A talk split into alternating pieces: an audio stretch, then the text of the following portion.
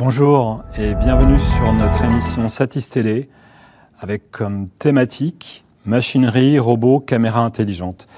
C'est vrai qu'aujourd'hui, toutes les émissions de télévision, que ce soit les grands événements sportifs, le live, les concerts, utilisent de la machinerie. On a connu le travelling, le steadicam, mais arrive une nouvelle génération de machinerie avec de l'intelligence artificielle, des bras robotisés. Et l'idée de ce plateau, c'est de faire un, tour, un point d'horizon sur ce qui est utilisé aujourd'hui sur nos, grands événements. Autour de moi, pour, euh, en parler, Arnaud Anschlerk de la société Multicam, directeur général de Multicam System. À ses côtés, Romain Bourzex, qui est CEO, fondateur, producteur aussi sur les effets visuels de la société Spline. Nous avons Karim Boukkerch, qui est cadreur, opérateur Steadicam et Trinity, il va nous expliquer son utilisation, donc la société Steady Production. Nous avons Benoît Dantan, CEO de XD Motion, qui depuis de nombreuses années est présent aussi sur ce terrain de jeu, et également euh, en visio avec nous, Yvan Leverge, qui est directeur commercial France pour Ross Vidéo. Merci, bonjour, euh, bonjour à vous tous. Euh, première question pour, pour Benoît Dantan. Comment on peut aujourd'hui justement classifier cette nouvelle génération de machinerie? Alors ces machineries aujourd'hui euh, existent quand même depuis euh, assez longtemps. Euh, elles sont arrivées très rapidement sur les dernières années, mais il faut un petit peu remonter le temps. Sur les événements sportifs et les applications militaires ou de sécurité qui ont été les premiers à utiliser ce type de, de machinerie remote. Donc euh, sur, euh, par exemple, les dieux du stade, euh, qui étaient les JO de, de 1936, déjà les caméras catapultes, les caméras travelling existaient déjà. Donc cette réalisatrice fameuse avait absolument fait des choses, des prouesses technologiques incroyables. Ensuite, on arrive dans les années 50, où les premières têtes gyrostabilisées arrivent, qui sont par des caméras de type Westcam sur hélicoptère pour les douanes, donc pour lire des plaques d'immatriculation. Et c'est arrivé dans, dans ce domaine-là. Et on arrive plus récemment, euh, en 1986, avec la première cam remote, qui est la première euh, caméra euh, télécommandée, motorisée à distance, inventée par Bob Netman aux États-Unis. Euh, ensuite, Garrett Brown a commencé à équiper les caméras sur câble. Mark Roberts a équipé les, dans les années 65 les premiers robots industriels, a commencé à, à, les faire fonctionner aussi. Donc on est arrivé à des, à des utilisations de plus en plus proches de notre époque. Pour ma part, on a commencé dans les années 90 euh, avec des émissions. Euh, on a fait, je crois, le premier rail travelling suspendu avec euh, Christophe de Chavannes euh, sur son émission Coucou c'est nous. qui était à l'époque réalisé par Jérôme Revaux et, Massimo Manganaro.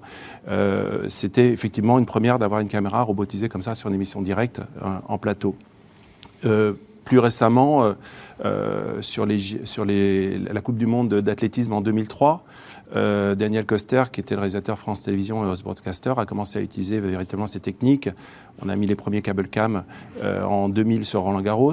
Euh, ensuite, sur le premier match de foot avec le cable cam en 3D, qui était un système donc américain, qui venait du Skycam aussi aux États-Unis en 2004. Premier match France-Allemagne au Stade de France, équipé sur un match de foot, après que la NFL l'ait fait et les JO d'Atlanta.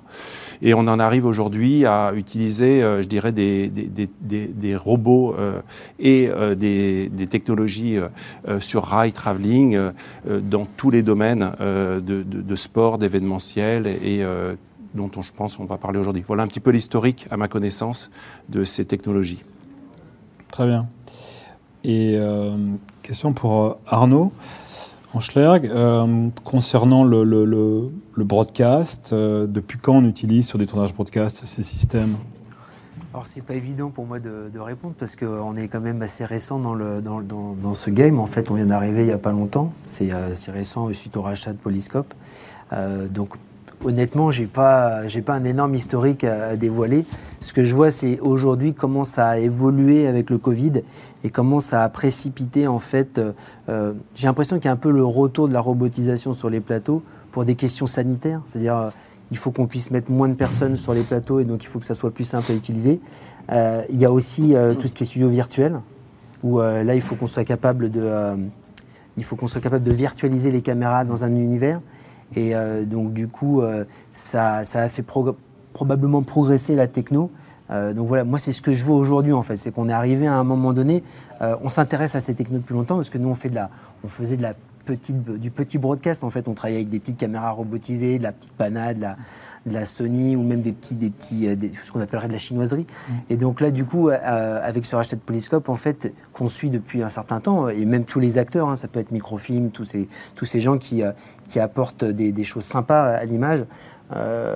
bon, bah, là on arrive, on découvre et on est dans un moment un peu charnière où finalement il y a un, un basculement au niveau de la technologie qui fait qu'on est arrivé, je pense, au bon moment et donc on essaye en fait à marche forcée de, euh, en fait d'adapter les technologies mécaniques de Polyscope dans, dans le monde euh, dans le monde d'aujourd'hui. Mais après au niveau d'historique, euh, honnêtement, je suis pas je suis pas assez crédible pour. Tu es trop jeune. Ouais, je suis un peu trop jeune. Un peu trop honnêtement, jeune, voilà. on, va parler tout à l'heure plus longuement de la partie studio virtuel parce que c'est vrai, c'est un, un sujet qui est important, qui s'est démocratisé et développé pendant pendant cette crise. Mais pour la partie broadcast, eh bien peut-être que Yvan aussi peut en parler. Yvan Leverge, chez Ross, vous êtes présent depuis, depuis un certain temps avec différentes euh, machineries sur de nombreux plateaux euh, en France euh, et, à l'étranger. Quelle est la particularité de Ross et de vos systèmes? C'est vrai que si, on parle un peu d'histoire, comme tu avais commencé à le faire, euh, Stéphane, et, puis bon, Benoît l'a fait euh, vraiment en, détail, euh, la robotique chez Ross, en fait, ça date de 2012. En 2012, on a racheté une société belge qui s'appelait Fixmotion, qui elle-même avait été créée en 2002. Donc, bon, ça représente pour une activité robotique déjà pas loin de, de, de 20 années d'expérience. Hum, en termes de, parlais des applications broadcast. Sur les applications broadcast, en fait, on a une très très forte présence. Et avec, euh, avec le Covid, on s'est rendu compte qu'il y avait effectivement une accélération euh, de, ces besoins, tout bonnement parce qu'il y a beaucoup de broadcasters qui se sont retrouvés à fonctionner en mode dégradé, avec moins de cadreurs sur les plateaux, avec euh, bon, des, équipes vraiment très très restreintes. Et là, le, confort amené par, par la robotique vraiment représenté un plus pour ces broadcasters. Déjà, puisque avec un opérateur, on pouvait, euh, on pouvait opérer plusieurs euh, robots et donc plusieurs caméras. Et euh, le tout sans que, sans que ce manque d'opérateurs puisse, puisse se voir à l'écran. Et ça, c'est très important parce que effectivement, on ne pouvait pas passer une, à une réalisation de, second plan, on va dire, à cause de, cette maladie. Il fallait continuer il fallait continuer à faire le spectacle. Est-ce que tu as des cas précis d'utilisation de, de, de, vos solutions euh, couplées à la remote, c'est-à-dire où, où l'opérateur est vraiment distant du système, du robot, du bras, etc. Alors ça, euh, bon, c'est vrai qu'en France, pour l'instant, il, il, y a surtout une problématique de, de, mentalité et une problématique sociale aussi. Euh, face à ce type euh, d'application. On a beaucoup d'expériences euh, à l'étranger, hein, même dans l'Europe tout proche. en Belgique, on a, eu ce genre d'utilisation, en Autriche aussi.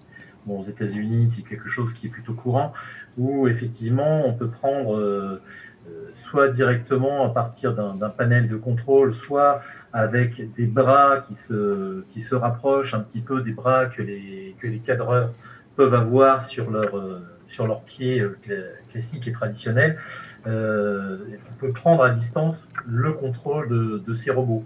Le but, euh, effectivement, c'est de prendre le contrôle d'une caméra qui, la plupart du temps, sera sur une tête robotisée, type PTZ, du coup, et, va vous amener le même, le même type de, cadre, la même créativité que ce que vous pouvez avoir avec un opérateur sur place, mais sans les risques. Ça, c'est quelque chose qu'on a beaucoup, beaucoup euh, expérimenté ces derniers mois. Euh, dès, l'arrivée en fait du, Covid, je dirais qu'à partir de, mars, on commençait à faire ce type de, prestations pour, euh, les broadcasters, pour offrir cette capacité en tout cas. Très bien. Avant de passer la, parole à Romain, je propose qu'on puisse visionner la, vidéo de Ross qui nous montre quelques exemples.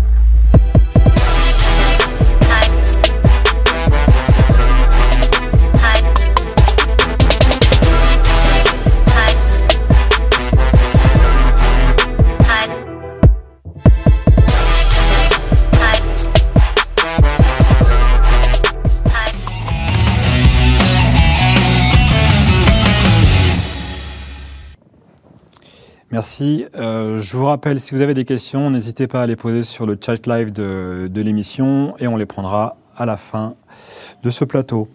Euh, Romain, on, a, on, évoquait tout à l'heure cette nouvelle génération de studios virtuels, euh, que ce soit sur du fond vert ou aujourd'hui sur des, sur des, murs, des murs LED. Est-ce que vous voyez un, un nouveau genre, justement, à, part entière de réalisation, de, de nouveaux usages avec ce couplage robot, fond virtuel Complètement. En fait, je pense qu'aujourd'hui, les, les les robots évoluent, euh, il y a plein de technologies qui évoluent un peu et qui des connexions se font et d'autres se font pas ou mal. Euh, dans tous les cas, euh, l'histoire le dira et en tout cas, tous ceux qui sont là seront d'accord avec moi, on y va tous dedans parce que je pense que c'est hyper intéressant pour tous les marchés. Euh, moi, je parlerai pas trop du broadcast parce que c'est pas notre euh, c'est pas notre secteur. Euh, nous, on est vraiment plus sur euh, du stock et, et de, l'unitaire, pub, cinéma et, et autres. et par rapport au, au, plateau virtuel, il y a, y a un vrai sujet qui est workflow et, et moins que plus que technologie euh, sur le set, parce qu'en fait, euh, comme, le disait euh, Benoît tout à l'heure, les technologies en fait qu'on utilise aujourd'hui et qu'on est en train de mutualiser sur sur un même jour de tournage, en fait, elles existent toutes à plein d'endroits différents depuis plusieurs années, voire dizaines d'années, comme les écrans LED qui existent depuis une éternité. Et aujourd'hui, on, est un peu en train de découvrir qu'on peut mutualiser tout ça et mettre tout sur un plateau. Aujourd'hui, mettre euh, du motion control euh, sur, un, plateau, euh, ça a complètement la cohérence. Parce que du coup, forcément, le, point de tracking de la caméra est, absolu, donc il n'y a, pas de, a pas de problématique. Aujourd'hui, il y a d'autres solutions de tracking, comme de l'OptiTrack, qui fonctionnent aussi très bien. Après, ça va être en fonction de l'utilisation, en fonction du type de plan, parce que forcément, de l'OptiTrack, on va pouvoir traquer du, du Steadicam, du caméra épaule, etc. Quand on va être euh, sur du motion control, on pourra faire euh, des mouvements de grue que qu'on ne pourra pas faire euh, de manière traditionnelle, comme enfin d'où l'utilisation du motion control de base. c'est pour ça qu'on l'utilise quoi. Et vous avez quelques exemples de réalisations récentes que vous avez pu oui, bah, forcément. En fait, c'est donc évidemment, nous, on, a, on, s'est plongé dedans. Bah, le, Covid a aidé, évidemment. Euh, et puis la sortie de Mandalorian euh, de Disney, euh, que tout le monde a, regardé avec intérêt, plus le making-of que, la série en elle-même. Et en fait, le, nous, on s'intéressait à la production virtuelle avant parce que, j'en parlais tout à l'heure sur le talk, le, fait d'intégrer de, la 3D pour, euh, encore une fois, pour notre secteur à nous, euh, tout ce qui est unitaire, c'est un, un, vrai sujet et c'est assez complexe en termes de workflow. Euh, et donc, du coup, bah, nous, on a voulu mettre en application notre savoir et, nos doutes sur un, un, un, projet qui était plutôt proof of concept, où on a mis tous, tout ce qu'on savait, tout notre matériel, euh, et on a appelé euh, euh, un partenaire qui s'appelle Novelty pour, pour mettre en place un plateau et tester les limites de, de, ce qu'on appelle l'état de l'art en termes de technologie sur motion control plus plateau. On peut voir peut-être votre, si, votre bande démo, quelques images, on reviendra sur, sur le sujet.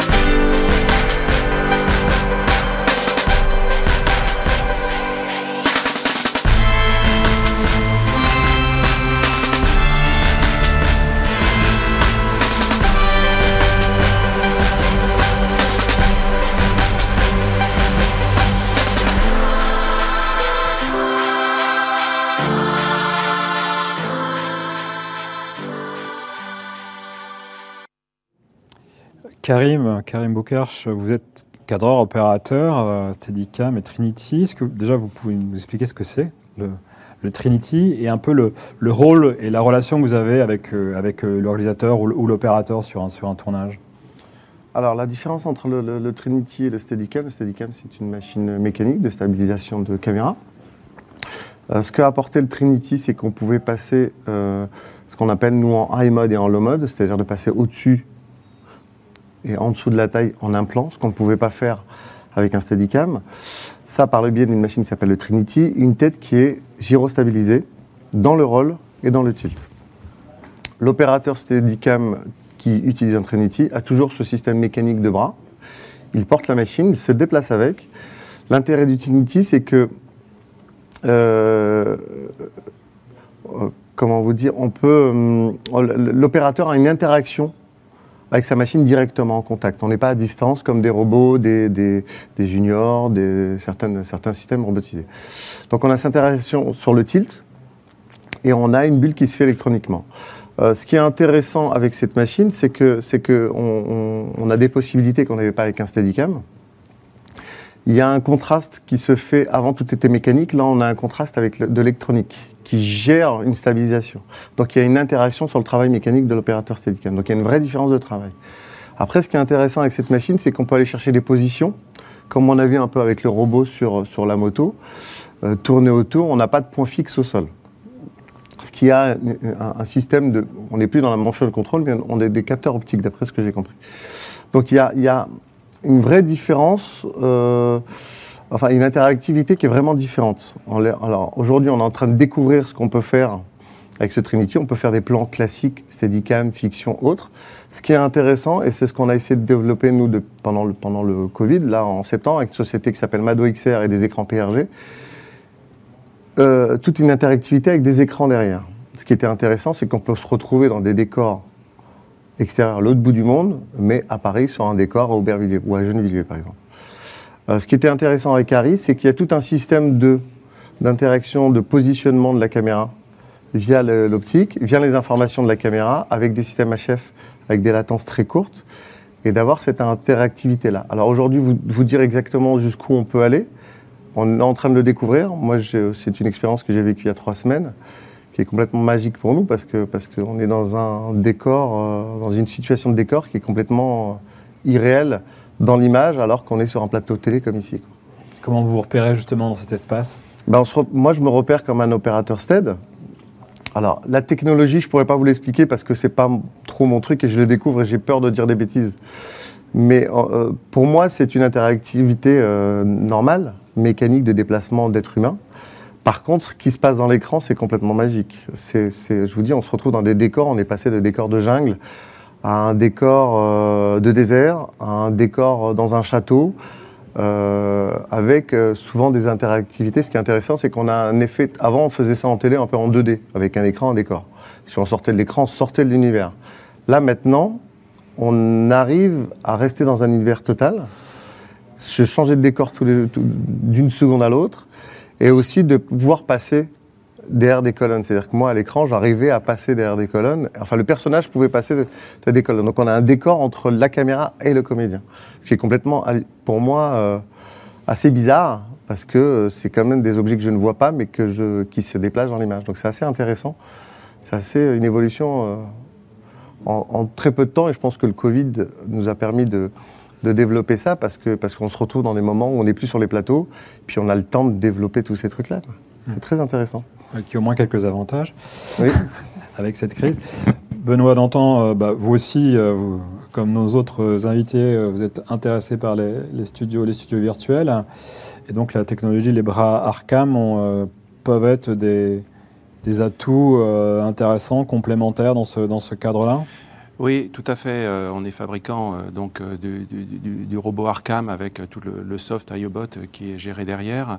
Et moi, je voudrais juste expliquer un petit peu plus largement une chose qui est importante. C'est on parlait des caméras Arri, des PTZ, Panasonic, Sony, toutes les têtes tout est en train d'évoluer autour de la caméra aussi. C'est-à-dire que moi, j'ai vu une évolution de caméra où finalement, entre la fiction le long métrage et la pub, on commence à retrouver les mêmes caméras en broadcast en termes de taille, même si les formats sont légèrement différents, mais on voit bien qu'on va dans la même direction.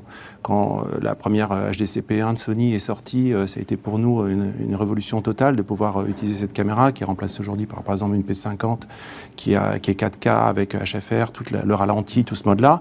Donc nous, on a pris le parti d'axer notre recherche sur le fonctionnement suivant. Partant de la caméra, euh, elle se déplace en trois dimensions dans l'espace. Donc on a vu qu'elle pouvait être montée sur un robot, ça peut être montée sur euh, des, rails travelling, elle peut être montée chez nous sur du cable cam, le X-Fly par exemple. On a fait euh, à Bercy, on a fait une installation fixe avec donc une caméra volante X-Fly 3D qui est captée en réalité augmentée direct. On n'a pas de tracking externe, on a directement un tracking mécanique sur ce type de technologie. Et on s'est rendu compte, effectivement, avec la Covid, que tout s'est accéléré. Ça s'est accéléré parce que finalement, les productions étaient bloquées complètement chez elles et euh, elles avaient besoin de trouver des moyens de, fonctionner euh, directement. Donc qu'est-ce qui s'est passé? On a eu par exemple les studios euh, hollywoodiens qui nous ont appelés, qui se sont retrouvés dans une situation complexe de devoir tourner des séries de fiction sans avoir les opérateurs sur place, puisqu'ils étaient limités à 7 personnes sur le place, sur le plateau, sur le, sur, place, pardon, sur le, sur le plateau. Ce qui veut dire qu'on a dû trouver une solution pour mettre trois robots, trois têtes remote sur ces robots-là pour pouvoir piloter à distance ces caméras pour régler ces problèmes de distanciation. Et en fait, les opérateurs qui étaient relativement réticents euh, au départ euh, se sont rendus compte que finalement la sensibilité qu'on peut avoir entre le toucher d'une caméra en direct, comme on peut avoir sur Steadicam, et finalement ce que tu fais toi aussi, c'est passer le cap à la gyrostabilisation qui vient mettre un, lien intermédiaire, était intéressant parce qu'on a véritablement un, un, un délai direct de réponse. Donc, on a poussé les choses. Euh, on a aussi travaillé pendant trois mois beaucoup et on a beaucoup travaillé sur la remote production et la téléportation. On a, on a vu un phénomène de mode aujourd'hui avec euh, l'interview d'Obama euh, qui va être euh, début décembre diffusée sur Apple TV. Euh, nous, on a, on a été déjà beaucoup plus loin. On a réussi, euh, on a fait un POC aussi, un proof of concept, où on a réussi à prendre deux robots je pense que c'était une première mondiale, ça n'a jamais été fait, à 1000 km de distance. Et en fait, on a téléporté un journaliste d'un plateau sur l'autre. Jusque-là, tout le monde le fait. Sauf que les deux mouvements de robots étaient synchronisés en temps réel, avec toutes les contraintes de latence et de délai euh, tel que ça a été euh, fait. Donc ça, ça nécessite un ensemble de connaissances euh, sur la transmission, sur la robotisation, sur les, les softs qu'on va utiliser, et ça devient d'autant plus difficile lorsqu'on va rajouter le virtuel tel qu'on l'a fait la semaine dernière, avec les, écrans LED aussi, dans le broadcast et l'utilisation, où on se rend compte que finalement, euh, ça offre des possibilités euh, euh infinies euh, dans la créativité. Donc moi, pour moi, mon approche, c'est véritablement d'avoir la capacité d'avoir une image euh, virtuelle en trois dimensions infinies, ben, c'est d'arriver à partir d'un hélicoptère, même d'un avion, tel qu'on le fait, d'un câble cam, d'un steadicam, d'une grue, d'un robot, d'un travelling, d'avoir toutes ces dimensions qui sont adaptées en fonction de la scène et de la scénographie souhaitée, et de ne plus finalement séparer entre la fiction, long métrage pub et euh, le broadcast qui vont utiliser de plus en plus les mêmes technologies. Donc on voit qu'il y a une convergence aujourd'hui sur ces euh, robotisations euh, telles que, telles que ça, se passe à présent. Et d'après ce que tu dis, ce que je comprends, c'est l'importance aussi de la caméra, de l'intelligence de la caméra, sans parler d'intelligence artificielle, mais ça viendra, on, on en parlera d'ailleurs dans, dans la semaine pour d'autres applications, Oui. mais que les, les datas de la caméra puissent euh, être parfaitement synchronisées euh, avec euh, vos bras, avec le Trinity ou, ou les différents robots. C'est le cas. C'est le cas aujourd'hui. Euh, les data optiques, hein, qui, est un petit peu le nerf de la guerre aussi, c'est d'avoir toute cette euh, qualité euh, donc des, optiques qui nous permettent de véritablement de récupérer ces datas. Nous, on les récupère directement de- des, trois plus grands fabricants aujourd'hui. On les transmet. On a neuf axes en temps réel transmis dans un protocole qui permet d'attaquer tout moteur type Unreal ou autre qui peuvent être utilisés derrière. L'intelligence artificielle, on y est. On a été contacté par un gros groupe industriel euh, américain qui fait des études très recherchées sur l'intelligence artificielle aujourd'hui. Un robot euh, est capable de progresser maintenant aujourd'hui grâce à tous ces capteurs, toutes ces données, toutes ces informations. Il est capable d'apprendre aussi euh. Alors on n'en a pas trouvé l'utilisation véritablement dans nos métiers, puisqu'en fait on, a quand même de la mise en scène à réaliser, mais c'est quelque chose qui est en train de se mettre en place euh, très lentement, mais certainement. On peut peut-être voir euh, aussi la bande de démo euh, de XD Motion. En fait, c'est là, c'est pas une démo que j'ai que j'ai faite, c'est c'est juste qu'on a réalisé euh, la semaine dernière euh, dans un plateau euh, chez TG29, euh, donc avec le robot, euh, qui est monté sur un rail travelling donc de 4 mètres. Et sur ce sur ce robot, on a donc un- une série d'écrans LED derrière. Donc il y a effectivement Novelty, Mvision, PRG, Magnum. Je vais essayer de les citer tout le monde pour que personne soit froissé, mais qui font aujourd'hui ces technologies. Je crois que c'est important d'être agnostique sur euh, Pixotop.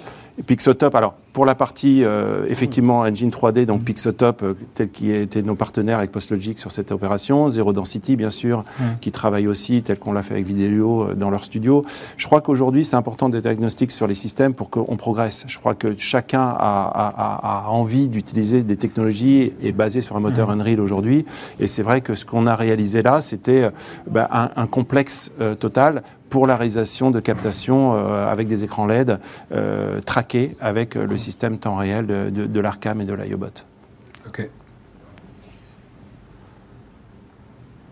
Alors comme il n'y a, pas de son, j'en profite. Bon, voilà. c'est pour ça. Fais le commentaire en direct. Voilà, je peux le commenter en direct. Donc voilà, donc là, en fait, l'idée, c'est qu'on a un mur trois faces. Le robot est donc installé avec une euh, P1 dessus. Donc vous voyez, on peut interagir à distance sur les ouvertures de portes, euh, des personnages, tout ce qu'on veut intégrer. Donc là, vous ne voyez pas le virtuel, vous voyez le making-of que j'ai fait avec mon téléphone.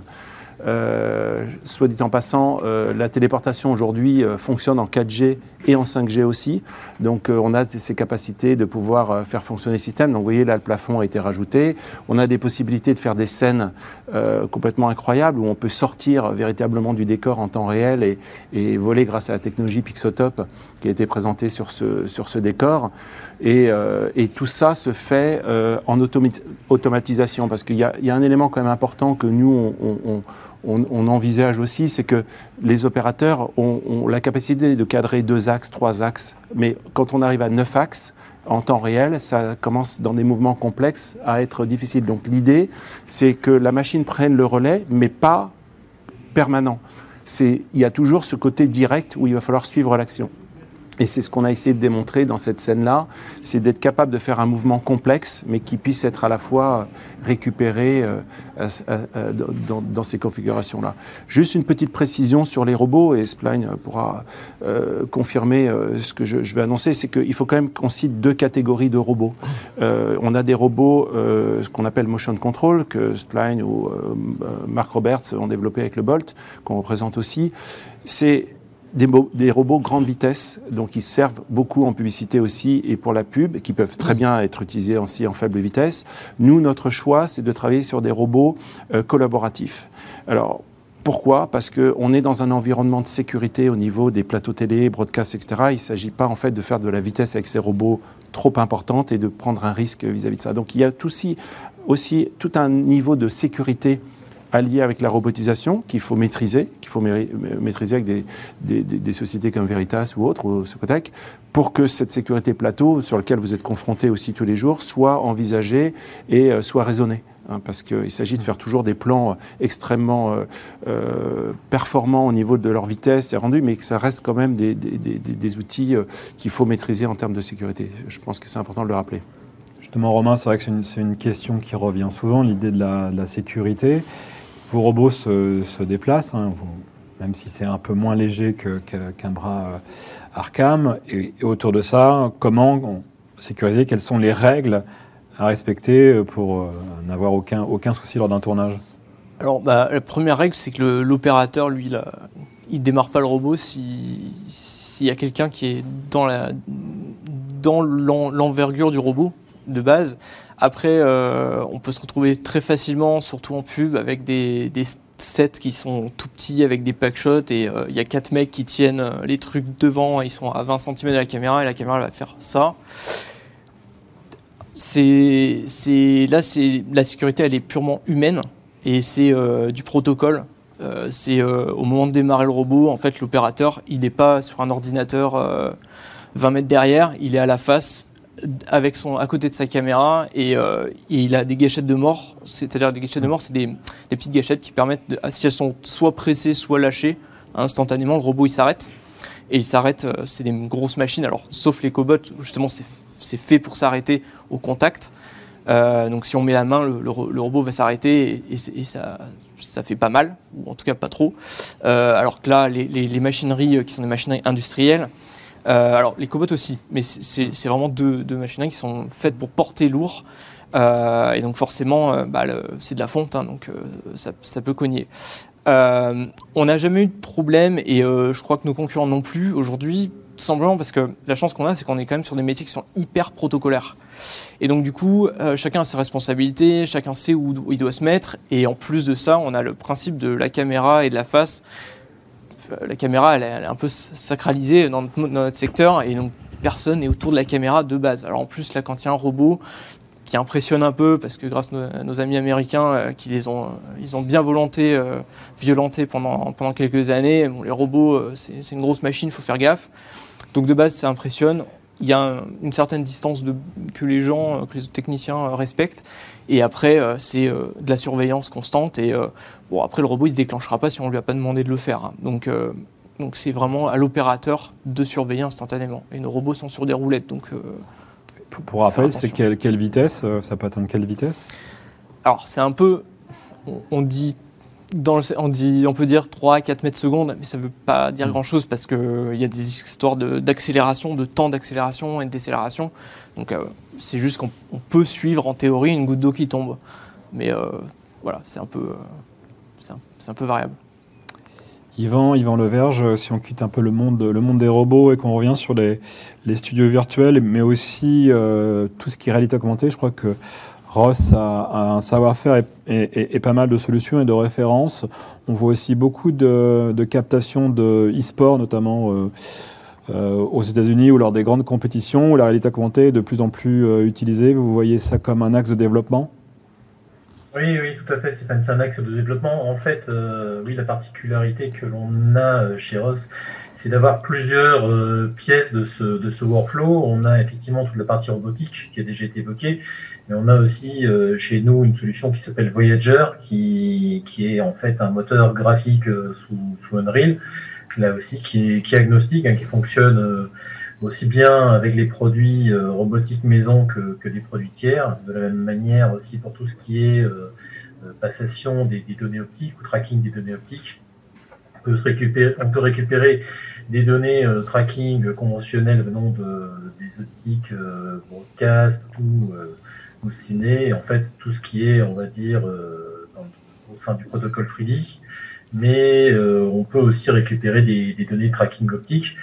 Après, euh, c'est vrai que ces solutions, quand, on sort du, domaine du broadcast conventionnel, qui, qui l'utilise de plus en plus, bah, comme on l'a mentionné auparavant, avec à cause du Covid, on le retrouve de plus en plus aussi sur tout ce qui est e-sport, mais aussi ce qui est convention et même corporate tous ces, euh, en fait, on n'est plus sur des utilisations classiques, on est soit sur des utilisations dites avancées où on va plus chercher euh, de, la réalité, de la réalité augmentée. Ça, je pense particulièrement au, e-sport, où euh, ce qui les intéresse, c'est de récupérer sur dans une arena des, éléments graphiques qui vont venir se, juxtaposer à, à la scène.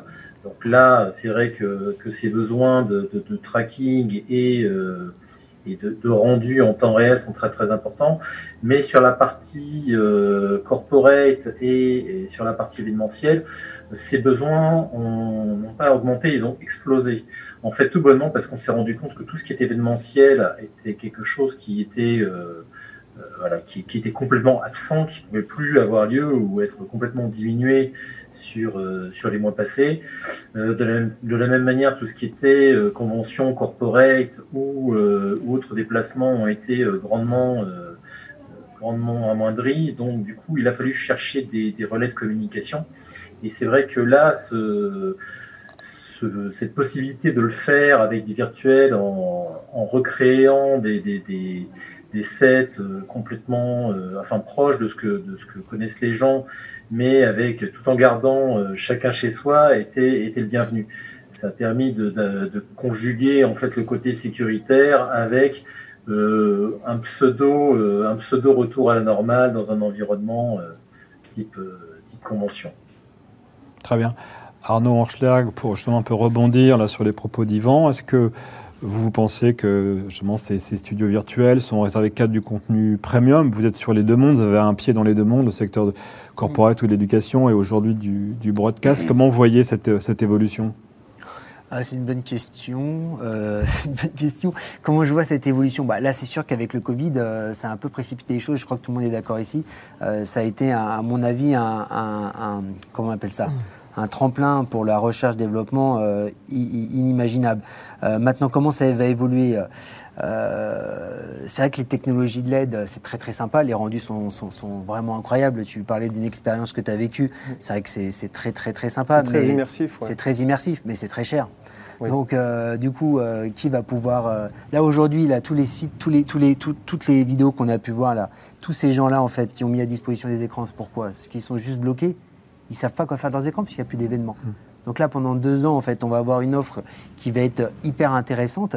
Euh, Est-ce qu'elle reflète la réalité du marché? Est-ce que objectivement, en fait, ces gens-là, au bout de deux ans, vont laisser leurs écrans? Est-ce qu'ils ne vont pas les rembarquer? Parce que les événements euh, vont redémarrer et qu'il y aura probablement plus d'intérêt à ce qu'ils euh, les mettent à l'extérieur plutôt que de les laisser dans les plateaux. Aujourd'hui, on, a de plus- on a des plateaux qui s'ouvrent tous les jours avec du panneau de LED. Objectivement, je ne sais pas du tout comment ça va évoluer. Ce qui est sûr, c'est que euh, la robotisation, elle, que ce soit fond vert ou LED, elle va, progresser euh, grâce à cette période qui est un peu exceptionnelle. Maintenant, je ne m'appelle pas Nostradamus. J'espère que ça va marcher pour nous, parce qu'on est quand même nombreux. Là, déjà, il y a deux, euh, ils sont que français. hein. Euh, puis nous, c'est la même chose. hein. Avec Yvan, on travaille sur des projets qui sont similaires. On peut même travailler quelquefois euh, ensemble. Là, typiquement, on a travaillé sur un projet ensemble pour KTO, euh, mais il aurait très bien pu vendre ses robots. Et donc voilà, donc finalement, on arrive, parce qu'il y a une activité euh, qui, est, qui est- qui est forte, à travailler ensemble. Je ne sais pas ce qui va se passer dans deux ans. Ça se trouve, on va tous se bouffer la gueule et puis euh, ça va se terminer dans un bas de sang. Mais On n'est pas comme ça du sur tout. ce marché, On n'en- on ouais, n'en non. Non, non, non. Non, non mais je crois que c'est pas si évident que ça. Je pense que. euh, je sais pas. Non, non. Ou alors des sprays à Covid euh, avec les concurrents sur- non, sur mais si, bah, moi je sais que euh, je sais que Benoît il lèche les portes euh, partout où il passe pour refiler le Covid parce qu'on sait que tu as le Covid, Benoît. C'est non, bien je- connu, Ouais, bien je sûr. sais bien. Donc euh, non, enfin j'en sais rien. Écoute, franchement, moi je trouve que c'est vraiment un moment très très intéressant. Tout le monde arrive à bosser et ça c'est vraiment, euh, je trouve euh, agréable quand on sait aujourd'hui qu'il y a des gens qui ont des grandes difficultés euh, par rapport à l'économie. On est quand même aujourd'hui dans une activité où on est un peu épargné. Est-ce que ça va durer euh, Hmm. longtemps? Je ne sais pas, mais tout cas, moi, je vois ça d'un très bon œil et euh, ça, nous a tous fait progresser. Donc euh, voilà, honnêtement, j'espère que ça va bien se passer. Et euh, en tout cas, tout a l'air plutôt au vert. C'est vrai qu'il y a beaucoup de projets. On va l'aborder d'ailleurs dans la semaine. On a deux conférences, une sur le futur des studios et un autre sur les, les moteurs 3D, où on va reparler de, de- de- de ces thématiques. C'est vrai, comme le disait aussi Benoît, il y a beaucoup de, POC, donc de, proof of concept, de tests qui ont été faits grâce à la synergie et à la collaboration de plusieurs acteurs.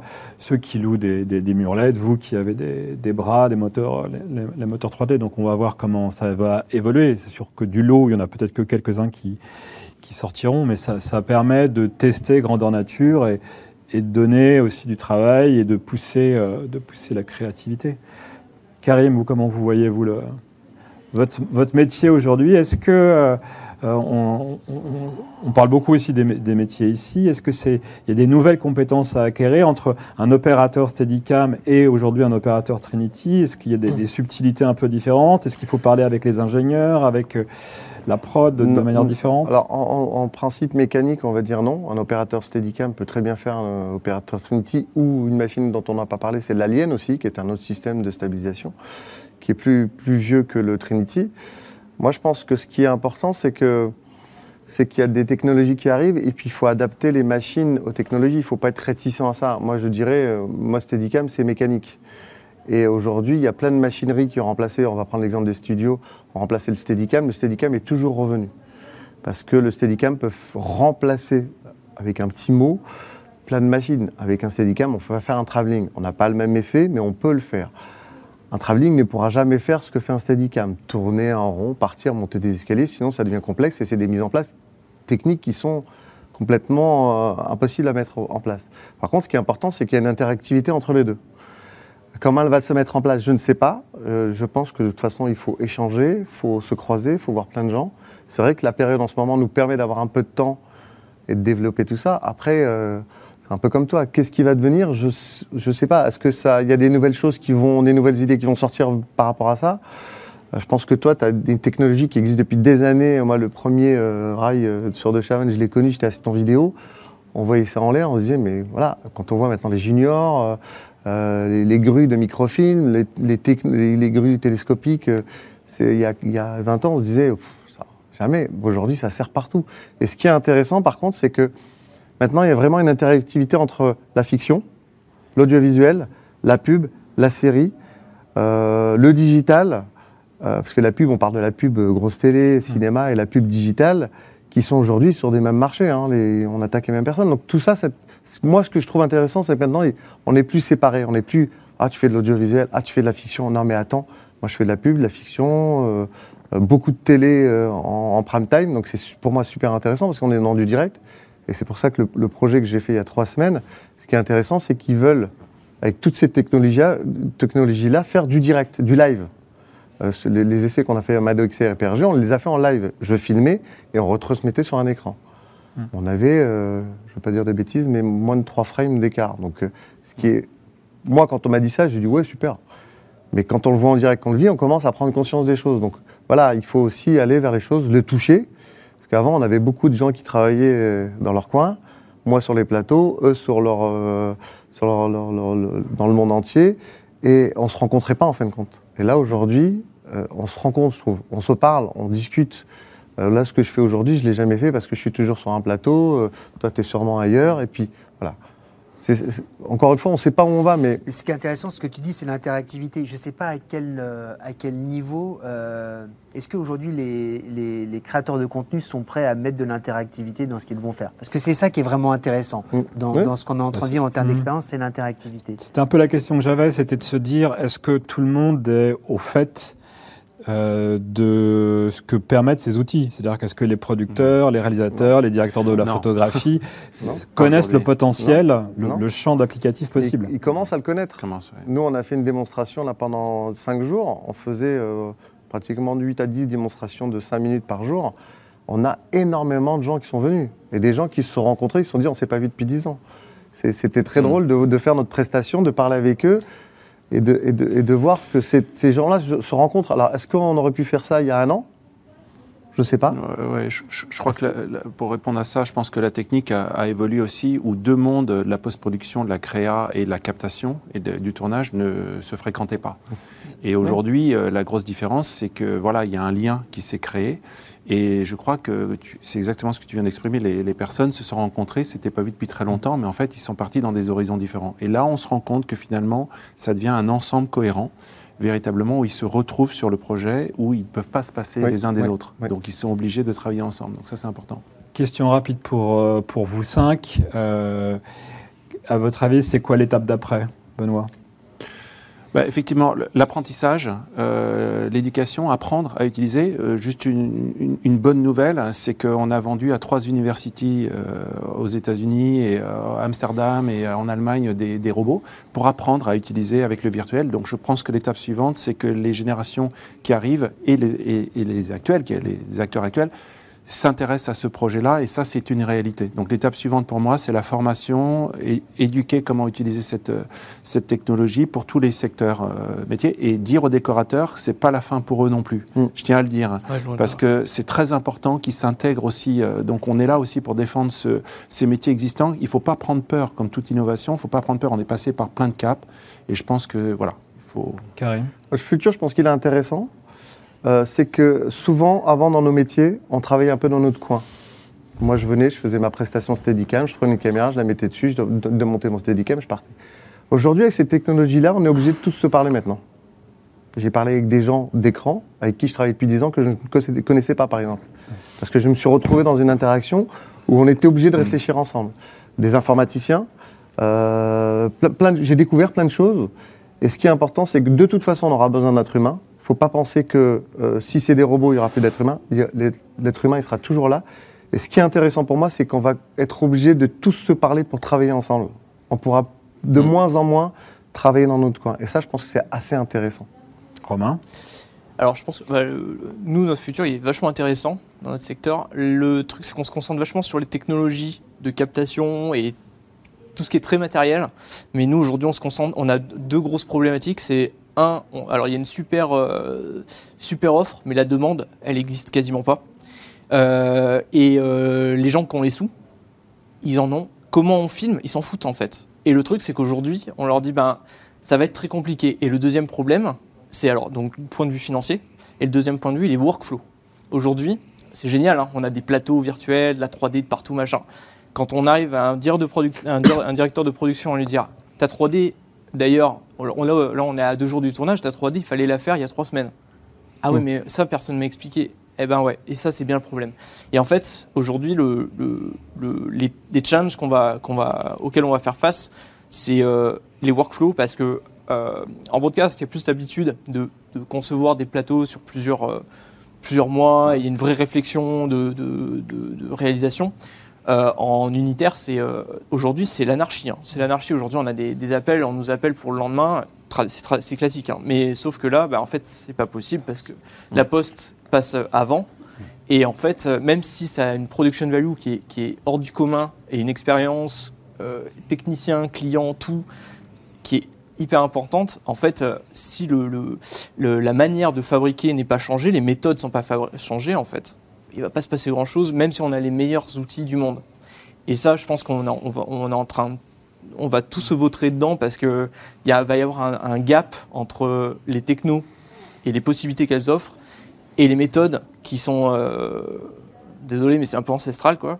Et euh, le truc, c'est que déjà, quand on, on en, a, on en a bavé pour passer euh, de la pellicule euh, au numérique, et alors là, on leur dit, bah, en plus, ce sera même plus numérique, ça sera virtuel. Et alors là, on a perdu tout le monde, quoi. Un petit mot, Arnaud? Bah écoutez, euh, c'est, c'est, euh, je t'ai trouvé vachement positif depuis le début. Et, euh, Non, une c'est conclusion positive Non, non, et non, avant de passer la, la parole à Yvan. non, non, mais je, alors je comprends très bien. Là, je suis complètement d'accord avec toi. C'est, on a, en rachetant Polyscope, en fait, on a découvert un nouveau monde, c'est le monde du broadcast. Alors là, effectivement, on t'appelle toujours la veille pour le lendemain. Alors ça, c'est un truc que je ne connaissais pas, en fait. Donc du coup, et il faut que tu sois disponible et tout de suite. Euh, là, effectivement, avec ce qu'on est en train de vivre en termes d'expérimentation, alors qu'on est tous d'accord, hein, en fait, finalement, on parle de la techno, mais en fait, on utilise les mêmes technos, on fournit les mêmes informations au moteur, donc globalement, on est à peu près, on est tous au même niveau. Alors, bref, on pourrait toujours dire qu'on est meilleur que l'autre, mais globalement, c'est à peu près la même chose. Mais effectivement, là où il y a un vrai problème, c'est sur la créa. C'est-à-dire que faire un plateau euh, en, deux, jours, c'est impossible. Donc effectivement, ça veut dire que ces nouvelles technologies, en fait, amènent des, euh, donc tout ce qui est Unreal, euh, environnement de jeux vidéo, 3D, tout ça, en fait, ça, apporte une nouvelle technicité, un nouveau savoir-faire qui peut pas se régler en deux jours. Et donc là, c'est difficile de faire des, de répondre à des demandes urgentes auxquelles ils sont habitués. Donc il va y avoir un petit temps d'adaptation, mais c'est comme tout, c'est comme le Covid, je pense que les gens vont s'habituer. Voilà, donc de l'apprentissage, de la formation. Et Yvan, le dernier mot? Non, je reviens effectivement sur cette notion d'apprentissage, d'informa- d'information. C'est vrai que l'accompagnement, même plus, je dirais, est, est important parce que on, on est effectivement sur des produits qui sont des produits hardware, sur lesquels euh, on a quand même beaucoup, beaucoup d'évolutions logicielles qui se font, euh, tous autant qu'on est. hein. Euh, je pensais solutions emportées comme Benoît ou, même celles de- d'Arnaud. Ce sont des produits qui évoluent. Entre le moment où ils sortent et, et quand on regarde ce qu'ils sont capables de faire un an après, voire deux ou trois ans, on n'arrête pas de faire évoluer les produits. euh, et donc, du coup, on a besoin d'accompagner les utilisateurs et aussi les directions artistiques, euh, que ce soit, euh, enfin, principalement des chaînes, pour pouvoir voilà, leur montrer ce que les outils sont capables de faire et, et les faire sortir un petit peu de leur précaré en leur disant voilà, ça c'était ce qui- ce qu'ils étaient effectivement capables de faire il y a un an quand vous l'avez acheté, mais maintenant en plus il est capable de faire ça. Donc essayez d'en tirer encore plus parti, essayez de faire encore plus de choses et vous verrez, euh, ça ramènera encore plus de qualité à vos contenus. Très bien. Eh bien, écoutez, merci à tous pour, euh, Merci. pour ce plateau, pour cette, pour cette conférence. On vous applaudit virtuellement. Merci. Et à très bientôt pour la suite sur, sur nos écrans. Merci. Merci. Merci.